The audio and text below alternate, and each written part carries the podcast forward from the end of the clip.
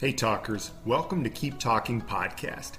Keep Talking is the best platform for you to reach an advanced level of English by practicing every day and also connect with a global community. This podcast is a mix of our Instagram lives and IGTV videos, along with other recorded content. Sometimes we just give tips on how to improve your English, and other times we talk about a wide variety of topics, sometimes with special guests. Most of the episodes are in English, some are a mix of English and Spanish, and in a few we only speak Spanish. I hope you enjoy, and remember to follow us on Instagram at KeepTalkingCO or check out our website, keeptalking.co, to join our community and learn more about how we can help you. E aí, galera, tudo bem? Today we are talking about Português, Brasil, the country which as described by one of my Brazilian friends, again, this is not my words, these are his words. Esse país de merda, que é muito bom, inclusive. Which means basically, this country is a piece of shit, but really good at the same time. Like I said, his words, not mine. I love Brazil.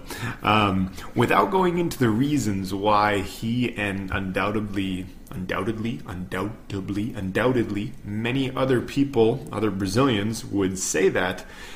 I find Brazilian people, Brazilian people are literally the coolest people in the world. They are extremely open and friendly. It doesn't matter where you are from. They just love meeting everyone. They love meeting people from all around the world. They're very social.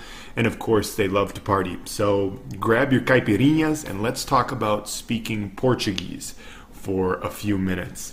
So we've had mm, five or ten of our followers ask about learning Portuguese as well as English. And of course, I'm a huge fan of that. I do speak Portuguese, falo português. I've been to Brazil a couple times. I'm going to give you some tips on learning Portuguese as a Spanish speaker. ¿sí? Algunos tipsitos para aprender portugués como un hablante eh, nativo del español. And of course, I'm focused on Brazilian Portuguese, right? Because that's the Portuguese that I know. But obviously, Portuguese from Portugal is it's different, but it's it's understandable. Es como el español de España, casi, right? Se entiende, ¿verdad? If you know the uh, Portuguese from Brazil. So let's get straight to the point here. Vamos directamente al, al, al grano. I think that's the way most Spanish speakers say straight to the point. Directamente al punto. No sé. There are really two things that you need to figure out to be able to understand 80% of Portuguese. And those are the there are several slight differences in pronunciation of certain letters, and then there are a couple of different word endings you need to know. Once you understand those two things, you'll be able to understand 80% of Portuguese without learning any new vocabulary.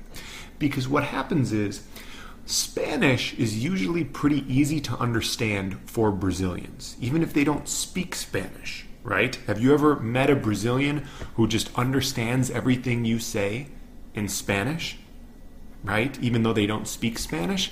I haven't figured out exactly why that is, but anyway, it's more difficult usually for Spanish speakers to understand Portuguese, and I think I figured out why. It's just because of the pronunciation of certain letters, which I'm going to go over here in a minute. And obviously, there are different word endings as well. But el punto es que portugués y español, como ya deberían saber, tienen muchísimo vocabulario en común. I would say around like 80%, 80%, 80%, right? Of the words are basically the same, just with different spelling and pronunciation right? Um, so let's go over some of these main letters you need to understand, or some, of the main letters and then also word endings you need to understand the differences in in order to be able to understand 80% of Portuguese without even learning any new vocabulary. Okay, so the first one is the letter D, la letra D. Oh, um, excuse me. So for example, in Spanish it said like la de, verdad? In Portuguese it's actually pronounced like a G. So when we say buenos dias in Portuguese, we say bom dia. Bom dia. And that's actually spelled B O M D I A, como B O M D I A. Bom dia. Bom dia. You see how it sounds like a G, but it's actually the letter D. The same thing goes for tons of other words, like derecho is direito. Derecha, direita. sounds like a G at the beginning, but it's the letter D. And then I'm sure some of you have probably heard this, but the difference is in endings, right? So, for example, when you have the ion ending in Spanish, um, for example, anytime you have a word like emoción or información or situación, in Portuguese, instead of the ion, you just have an aun. Aun. It's like an A with what they call a tilde, which is like a little Ah, I couldn't whistle. I missed the whistle. No hice el silbato bien. Es como un. Well, my silbato's not working at all today, but it's like a little thingy bop that goes above the letter, it goes. And then it goes over the top of the A, and then the letter after that is the O, right? So instead of ion, it's aun. So instead of emoción, it's emoção. Instead of situación, it's situação, etc., etc. The next one is the double R, la doble R, ¿verdad? So, in español, you've got un carro. In Portuguese, es un carro, un carro. You can see how it's pronounced differently. It's almost pronounced kind of like an H type sound, like un carro. Eu vou comprar um carro. Well, I'm not going to buy a car today, actually, right? But eu vou dirigir meu carro. Voy a manejar mi carro. See? The next one on the list, this one's kind of impossible to pronounce for non Brazilians or non Portuguese speakers, but it's the LH, the LH or LH. So, for example, the word um, trabajo is pronounced trabalho. It's trabalho in Portuguese. Mejor is melhor, melhor. And see, once you start to understand just these little differences in pronunciation, it's very easy to learn the patterns and to be able to understand almost everything, even if you can't speak Portuguese. The next one is very similar to the Eliaga, it's the Eniaga. And remember, aga is ache, so it's like NH. It's sort of like the enye sound in Spanish. I'm trying to think of an example here. Um, you've got minha, a minha, a minha avó. Now that's a little bit more of a tricky one there. My grandma, my grandmother, mi abuela is minha avó, M I N H A, and then A V O with a little thingy bop on top of it. But the LH and the NH sound, it's kind of like melhor, trabalhar, and then the NH sound is basically like it's kind of like the ñ in Spanish, almost like como si fuera niño, por ejemplo. And the last one I got on the list is the L, a lot of times, is silent at the end of words in Portuguese. So the word qual is it's it's spelled Q U A L, but it's pronounced basically basically like qual. Qual. Qual é sua língua favorita? Qual es tu lengua o idioma favorita? See? Qual es qual? So that's another one of the little differences. Now, there are probably some other ones I didn't think of, but you get the point, right?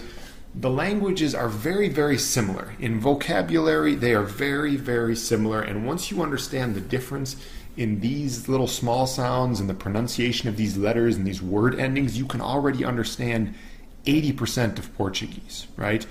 Now, there's still plenty of vocabulary to learn, and you actually have to learn to speak yourself if you really want to communicate with Brazilians or Portuguese speakers, but it doesn't really take that long.